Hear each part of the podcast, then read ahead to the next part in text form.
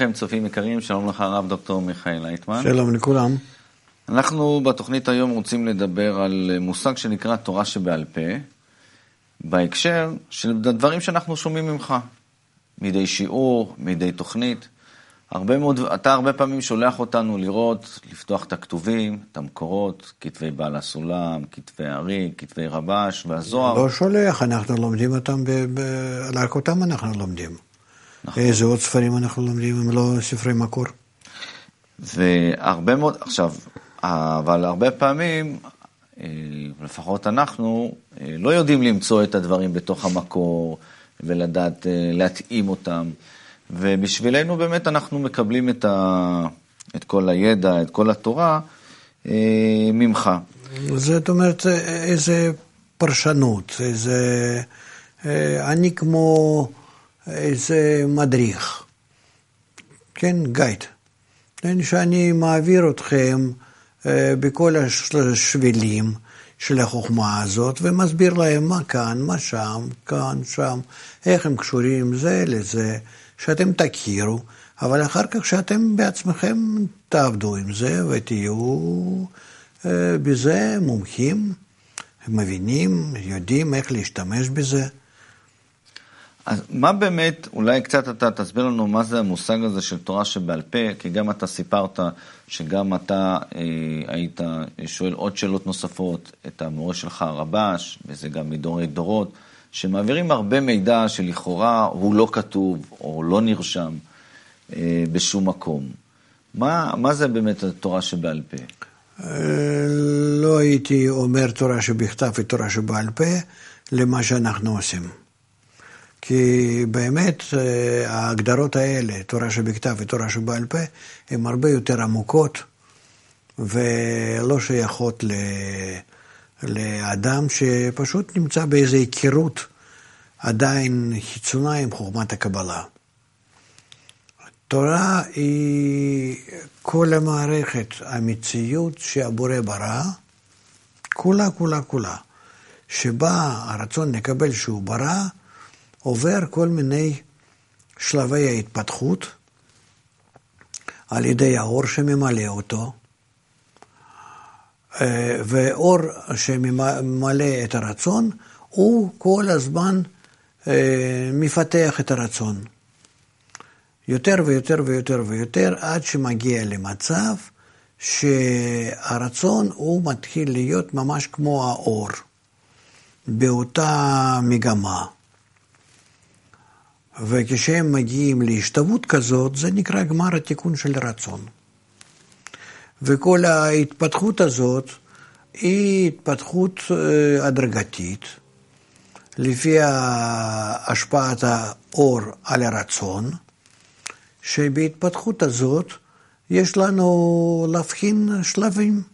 אנחנו קוראים, אנחנו יכולים לחלק כל ההתפתחות הזאת שלבים שנקראים שנים, ואז יש לנו ששת אלפים שנה, מה שנקרא. זאת אומרת, אה, מצבים אה, שהם באים כך, בקודם ונמשך, שהמטרה שלהם להביא להזדהות אה, של הרצון עם האור. אור לא משתנה, יש לו תכונת השפעה, תכונת האהבה, תכונת החיבור. אה, וזה הטבע שלו. רצון הוא אה, רצון ליהנות, ואז הוא מתפתח. ההתפתחות שלו היא התפתחות מיוחדת, שבהתחלה הרצון הזה מתפתח כדי אה, ליהנות, אה, ליהנות אה, בעצמו, לענות לעצמו, כדי לאהוב את עצמו, ולהשתמש בכל מה שנמצא מחוצה לו אה, כדי למלא את עצמו, עצמו, לטובת עצמו, כן? זה בהתחלה.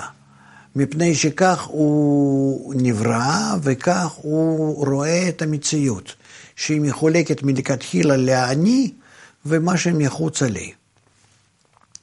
והרצונות האלה, הרצון הזה הוא גם כן מחולק להמון רצונות, שהם כולם אגואיסטים, וכולם הם מבינים שאפשר למלות את עצמם, כל אחד על חשבון הזולת. עד שהם מגיעים להתפתחות הדרגתית אה, עוד מתקדמת יותר, ששם הם מבינים שההתפתח... שהמגמה הזאת היא מגמה שקרית, לא נכונה, והם אה, סולדים ממנה, והם מגיעים להחלטה אחרת, מתוך ההתפתחות שלהם, שהאמת, אנחנו צריכים אה, להתקשר זה עם זה, הרצונות האגואיסטיים, מעלינו, ואז אנחנו נדאג שההתפתחות שלנו תהיה מעל האגו. וכך הם אה, משתמשים בכוח האור, כוח השפעה ואהבה, מתחילים לפנות עליו ולהשתמש בו, כדי ליצור ביניהם חיבור. וחיבור הזה הם יוצרים מעל האגו שלהם, ואחר כך הם פונים לאגו ומתחילים גם אותו לאבד, שיעזור להם להיות עוד יותר מחוברים, עוד יותר מלוכדים יחד. ואז הם מגיעים למצב שכל אותו רצון ההתחלתי שנברא, הוא, אחרי שעובר כל השלבים האלה, מגיע למצב שהוא כולו כולו נעשה על מנת להשפיע בצורה הדדית בכל החלקים שלו, זה לזה וזה לזה וזה לזה, כך ש... בהם מתגלה כוח הכללי של השפעה ואהבה שנקרא בורא. אז אני מבין שהסברת את המובן הקבלי של תורה שבעל פה ותורה שבכתב. שם בפנים זה נמצא. אוקיי, אז, אז לא נקרא... ואנחנו לומדים על את כל התהליכים האלו ואיך לבצע אותם, אחד אחד, איך שתהליך הזה בעצמו הוא מתקיים במשך הזמן, בציר ההיסטורי שבעולם הזה אנחנו מרגישים, במה שקורה לנו היום בצורה, אה, בצורה הנוכחית אה, שאנחנו נמצאים בו, בחיים שלנו, בחיים פרטים של האדם, בחיי חברה, בחיי העולם וכן הלאה. אז, אז נקרא לזה הדרכה, היא מילה שאתה מתחבר כן. אליה יותר. אוקיי, נקרא לזה הדרכה. אז מה באמת המשמעות של ההדרכה שבעל פה אה, שמקבלים אנחנו ממך, וכל ההדרכות שבעל פה, שגם תמיד היו אה, מועברים אה, בין מקובלים, למעשה הדרכות שלא נכתבו. מה המשמעות של ההדרכה הזאת של הבעל פה? אה, זה משהו אחר, אל תקרא לזה תורה שבעל פה. בסדר. זה, כי זה, זה בקבלה, תורה שבעל פה ותורה שבכתב, זה שתי הצורות שקיימות בנשמה. ששם הם, יש להם הגדרה אה, לא ארצית. לא, השתמשתי. במובן היותר אה, אתה, מקובל פשוט. כן, בפשוט, אתה בפשט אומר. כן. מה, מה שכתוב זה נקרא תורה כתובה, נכון. ומה שמוסרים בעל פה, עוד לפני שזה יכול להיות כתוב מחר, נכון. זה נקרא תורה שבעל נכון, פה. נכון. בסדר. אז uh, עכשיו שיהיה לנו ברור. אז מה אתה שואל? אז שאלתי, כל ה... מה שהוא עבר בעל פה, מה שאנחנו שומעים ממך בעל פה, ובכלל, ואתה סיפרת שהיו דברים שהיית שואל. זה לא תורה שבעל פה, כי אני לוקח אותה כבר מתורה שבכתב, לפי ההגדרה שלך, כבר מה שכתוב, ומה שאני בעצמי מגלה. אה, ומבין ומרגיש, ובסך הכל סיכום מתהליך שעברתי, ואני משתדל למסור לכם את זה שבזה להקל עליכם אה, לעבור כמה מדרגות אה, לפני שאתם נכנסים לעולם הנסתר ומתחילים לגלות אותו, כי הוא גם עכשיו קיים, אבל אנחנו לא מרגישים אותו. אין לנו פוקוס לגלות אותו, כן? ו, ולכן אה, אפשר להגיד שאותם החוקים ואותם ה...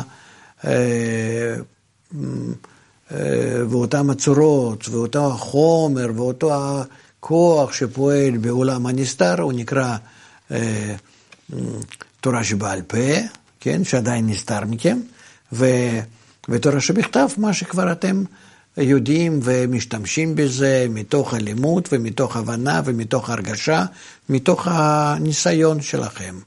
גם כך אפשר לפרש תורה שבכתב ותורה שבעל פה. האם אה, צריכה להיות אה, מטרה להפוך את כל התורה שבעל פה, או כל מה שאנחנו חושבים בעל פה, להפוך את זה לכתב? צריכה להיות לזה מטרה, שזה יהפוך גם כן כמשהו... אנחנו חייבים לחבר את שתי התורות האלו. האמת, אני אגיד לך, יותר קל לי להגיד לך, תורה שבכתב ותורה שבעל פה זה זרמפין ומלכות. אוקיי. ומלכות צריכה להתפתח עד שהיא מגיעה לגובה של זרמפין, ונמצאים שני אלו, שני תורות האלו, כאחד. משלימים זה את זה. זה, זה, זה בעצם... אז נשתמש במילה הדרכה, כי אתה אוחז חזק בפירוש העמוק ביותר של המילה. אני לא יכול, אחרת זה יהיה בלבול לאדם, ואז כל אחד ישתמש בהגדרות שלו. בשביל מה לנו את ההגדרות האלו? מעניין שאתה לא מתפשר על הנקודה הזאת. אתה כל הזמן... כי תורה יש לה כל כך אה, יכולת לטעות לכל אחד, כי כל אחד מבין מה זה תורה. כן? לכן אני מעדיף לא לבלבל יותר אנשים, וגם כן לא להסכים איתם, אלא להביא אותם לאמת. להגדרה אחת. לאמת. אז, אה, אז האם את ההדרכה הזאת שאנחנו שומעים בעל פה, אה, צריכה להיות מטרה שהיא צריכה להיות גם להיכתב, כמו כל הדרכה אה, כתובה של שאר הסדרים, שהיא לא תישאר רק בעל פה. עניין הוא פשוט. כלפי חוכמת הקבלה עצמה, לא חשוב אם זה יהיה כתוב או לא.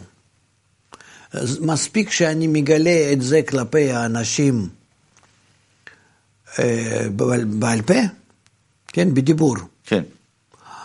שזה כבר נמצא בדרגת העולם הזה, ויהיה קל לכל אדם שנמצא בעולם הזה להשיג מה שאני אמרתי. יש בזה כבר הורדת החוכמה לרמת העולם הזה. ולכן זה מה שאני עושה בשיעור שלי יומיומי. והאם זה יהיה כתוב ומה, ומה זה, זה ישנה, אם זה יהיה כתוב או לא? האם מישהו יקרא לזה? שיוכל לחזור על זה, לשנן את זה? או... אז יותר טוב היום זה לראות את הסרט המוקלט, שיעור המוקלט. אני חושב שזה הכי טוב. אני הפסקתי כבר עם כתיבת הספרים ועם בכלל אה, לדאוג שייכתבו, כי לתלמידים שלי אין זמן לקרוא לספרים. לאלו שיבואו לא יהיה להם אפילו הרגל בקריאת הספרים. ולכן, אבל בצפייה כן. ובאמת, אה, אם אנחנו מדברים על ההבדל בין צפייה לקריאה, כן. אז זה הבדל גדול מאוד. נגיד, אנחנו מדברים עכשיו איתך חצי שעה. Mm-hmm. כמה זמן זה ייקח איתך לראות חצי שעה? וכמה זמן ייקח לך אחר כך לקרוא אם מישהו יבוא ויכתוב על מה שאנחנו מדברים. הרבה יותר. כן. הרבה יותר. אז בשביל מה? ומה, ומה הוא יבין מתוך זה שמישהו ישכתב לו, וגם כן מי שישכתב לו, זה, הוא יעביר את זה דרכו, ומי יודע כמה יהיו שם טעויות, שגיאות, אי הבנות וכן הלאה. אלה כאן בראייה, בשמיעה, הוא מקבל גם את הרוח שלנו. הוא מרגיש אותנו יותר מתוך זה שרואה בני אדם שמדברים ואיך. לכן אני בעד וידאו, בעד סרט, ולא... שהלימוד הישיר הוא יהיה דווקא בצורה הזאת. כן, אני חושב שזה יהיה מתוך צפייה. שיהיו קטעים, חלקים מיוחדים מתוך, אה, לא יודע, עשרים אלף, כמה יש לי שיעורים שכבר כתובים שם. נמצאים אצלנו בארכיון. ומה שכן, אני מקווה שהתלמידים שלי, הם יסדרו אותם טוב, עם כל מה שצריך כדי לה... שהם יהיו בארכיון בצורה נכונה ונוחים לשימוש לכל אחד ואחד. וזהו. אני אקרא איזה קטע אה, מבעל הסולם, מדבר גם על הנושא של העברה בעל פה. מתוך תורת קבלה ומהותה, קטע מוכר. בהעברה בעל פה יש הרבה יתרונות, כי האדם מקבל דרך הקול, הוא מקבל הרבה יותר התרשמות ממה שקורה את זה במילים בספר. בספר אני קורא, קורא את זה לפי הקול הפנימי שלי.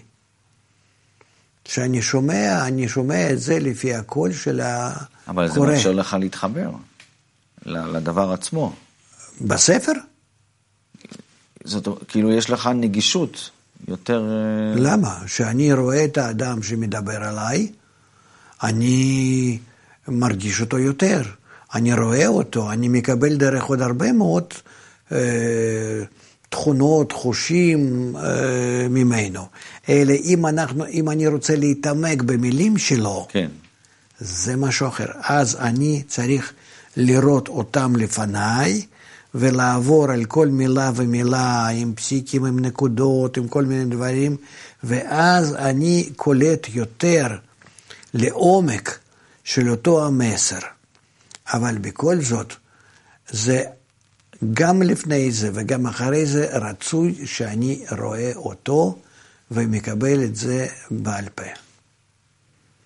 אז איך... ממנו. אז אם נגיד היית רוצה לתת ככה איזה סדר לימוד קצר, פעם ראשונה... אם חשוב לי כן. איזה, איזה, איזה מאמר, איזה דיבור, איזה... כן. נגיד אמרת שם איזה קטע שאני רוצה לחזור לזה. אז רצוי ללמוד איך שאני אמרתי את זה,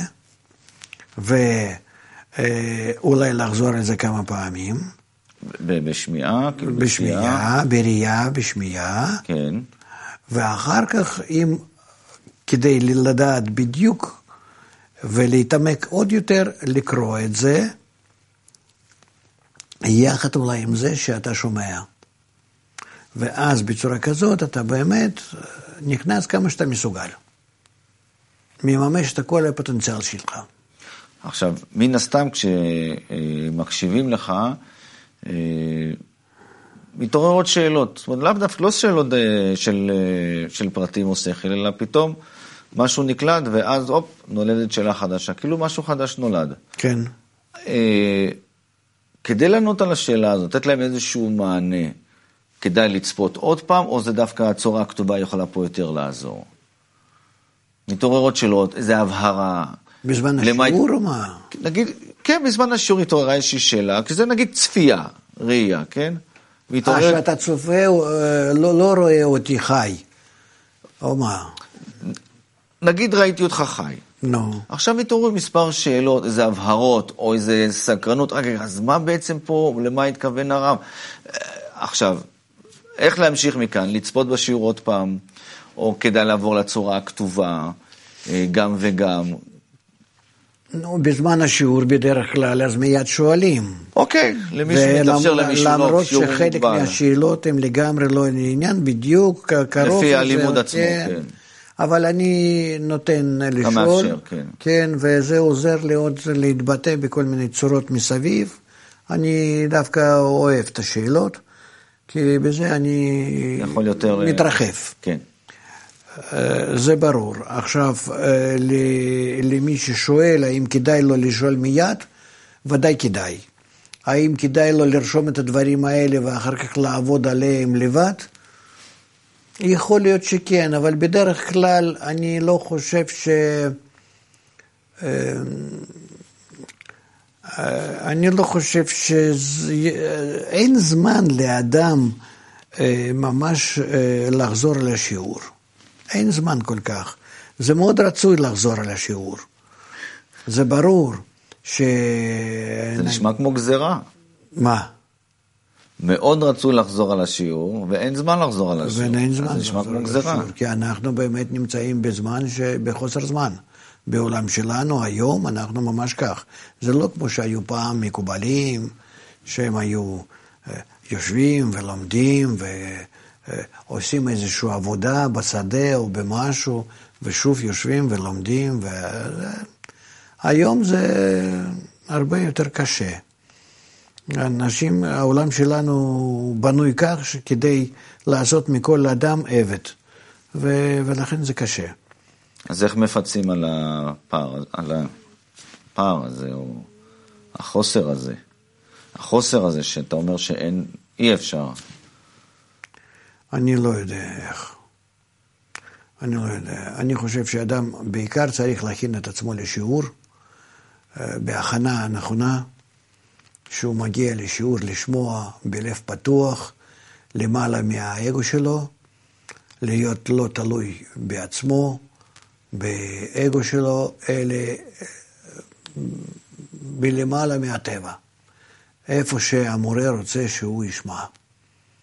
ואז יהיה קשר בינו לבין המורה, שדברים של המורה ייכנסו לבו וימלאו אותו וישנו אותו בצורה הישרה, בכמה שהוא מסוגל, וזה בעצם השיעור. השיעור הוא לא להבין יותר דרך השכל, אלא להתפעל אה, בזה בהרגש, בכלים שלנו, זה כלים של הרצון, ולא כלים של המחשבה. המחשבה היא רק באה כדי לעזור לרצון, לסדר את הרצון לקליטה הנכונה. ולכן הלימוד שלנו הוא לא לימוד אקדמאי. ולכן, אמנם שאני בעצמי מאוד נמשך הייתי תמיד בסגנון הלימוד המקובל בכל מקום, בבית ספר, באוניברסיטה, אבל אמ, אני לא, לגמרי לא בעד שכך ילמדו חומת הקבלה. אולי בהתחלה כן, כדי לצבור את ההגדרות והידיעות ראשונות, כן, ודאי. אבל בעצם אה, זה הכל צריך להיכנס לכלי הרגשה, ו... וכך ל... ל... להתקדם. זה, אה, אמרת עכשיו משהו מעניין, כי אמרת היום אה, בשיעור, שהיית באיזושהי גישה מדעית בהתחלה, ולאט לאט עזבת אותה, אבל בפועל חוכמת הקבלה התגלתה לך כמדע לכל דבר. כמדע לכל דבר, אבל שמתקדמים בה, פותחים אותה, נכנסים בה, לא עם כלים של השכל, כמו במדע הרגיל, אלא עם פיתוח של הרגש שלנו, כי החומר שלנו הוא רצון לקבל, הוא חומר של רגשי, חומר רגשי. חומר שהוא מקבל מילוי הרגשי, ואחר כך על ידי שכל מבין מה שקורה לו. ועל ידי שכל מכוון את הרגש. זאת אומרת, שכל זה רק עוזר, עוזר לעבוד עם הרגש, ולא הפוך. ולכן, לפני השיעור, אני צריך על ידי השכל לקום ו... ולעורר את עצמי ולכוון את הרגש שלי שיהיה כמה שיותר מרוגש, כמה שיותר עדין, כמה שיותר רגיש לדברים שאומרים לי, ושאני לא אקבל את הדברים האלה בשכל, אלא דווקא אתפעל בהם ברגש אה, ישר. אה, מרגש של המורה לרגש שלי, שזה ייכנס. וכך אני צריך. ואחרי זה שאני מתפעל ויש לי התפעלות הרגשית, אז אני צריך לעשות גם כן עליה איזושהי עבודת הבית, כן, בצורה שכלתנית, בשכל שלי. מה הרגשתי, מה עברתי, מה קורה ברגש שלי, לאן זה העביר אותי, לאיזה דרגה וכן הלאה. אז זה אני עושה עם השכל. מאוד מעניין יהיה לשמוע הגישה הניסיונית, הפרקטית של חוכמת הקבלה, לעומת הגישה הניסיונית, הפרקטית של המדע ממנו אתה בא. מה ההבדל? כי גם פה יש איזושהי גישה ניסיונית פרקטית, וגם פה, מה ההבדל בכל זאת בין הגישות האלה? יש... בחוכמת הקבלה, אני חוקר את המציאות על ידי זה שאני משנה את עצמי.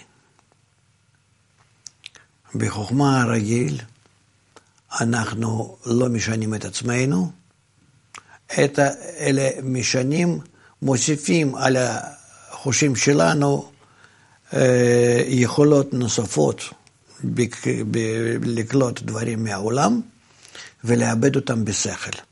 זאת אומרת, בחוכמת הקבלה הרגש שזה כל החומר הבריאה, רצון לקבל, רצון ליהנות.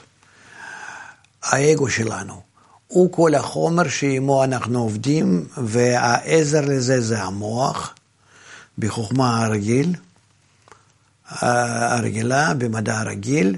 המוח הוא העיקר והרגש זה הנוסף. חוץ מזה שבקבלה אתה חוקר את הרגש, צורת החקירה, צורת ההתבוננות, במה היא שונה? בזה שאני מכין את הרגש שלי לשינויים, ובשינויים שברגש אני קולט את הצורה החדשה של הרגש, שזה מסביר לי צורה החדשה של העולם שמתגלה לי. שמה שמתגלה, מתגלה ברגש. כמו שעכשיו, מה שאני מרגיש שאני נמצא בעולם, זה הכל מתגלה ברגש שלי. ואז אני רק משתמש בכל מה שאני רואה בצורה פנימית, ברגש שלי, כן? אני, אני, אני מפנח את זה עם השכל. זאת אומרת, העיקר לפתח רגשות. אוקיי, האם יש הבדל אה, בגישה בין ההתבוננות הפנימית הזאת, שבחוכמת הקבלה אתה מפנח אותה, איך לדעת מה אתה מרגיש ואיך לתת לזה שמות, הצורה שבה אתה מתבונן, צופה, ואז אתה יודע להגיד זה ככה, זה ככה, זה ככה, זה ככה, לבין שאני מתבונן על אובייקט שהוא מחוצה לי, ואני גם צופה בו ויכול לרשום איך הוא מתנהג. או שזה פחות או יותר אותו דבר. אין בחוכמת הקבלה אובייקט שנמצא מחוצה לי. כן, אבל חוץ מזה שהאובייקט הוא בפנים וזה האובייקט שהוא בחוץ. חוץ מזה, הצפייה היא בעצם אותו דבר? הצפייה שאני... היא מתוך הרצונות שלי, שאם אני רוצה לדעת יותר, אני פשוט צריך לשנות את התכונות שלי, ואז העולם משתנה, ותפיסה משתנה, והעומק התפיסה משתנה. אה, נושא מאוד מעניין, מאוד מרתק. אה, כי הגישה מצד אחד היא שונה, אבל אה, דווקא דרכה מתגלה ידע הרבה יותר רחב. נכון. יש פה באמת אה, סוד כי נפלא. אנחנו, כי אנחנו כאן משנים את היסוד הבריאה, הרצון שלנו. ואז מה שאנחנו מגלים כל פעם ברצונות החדשים זה עולמות החדשים. תודה רבה לך הרב דוקטור מיכאל לייטמן, תודה רבה לכם צופים יקרים, ונתראה בתוכנית הבאה שלנו, שלום ולהתראות.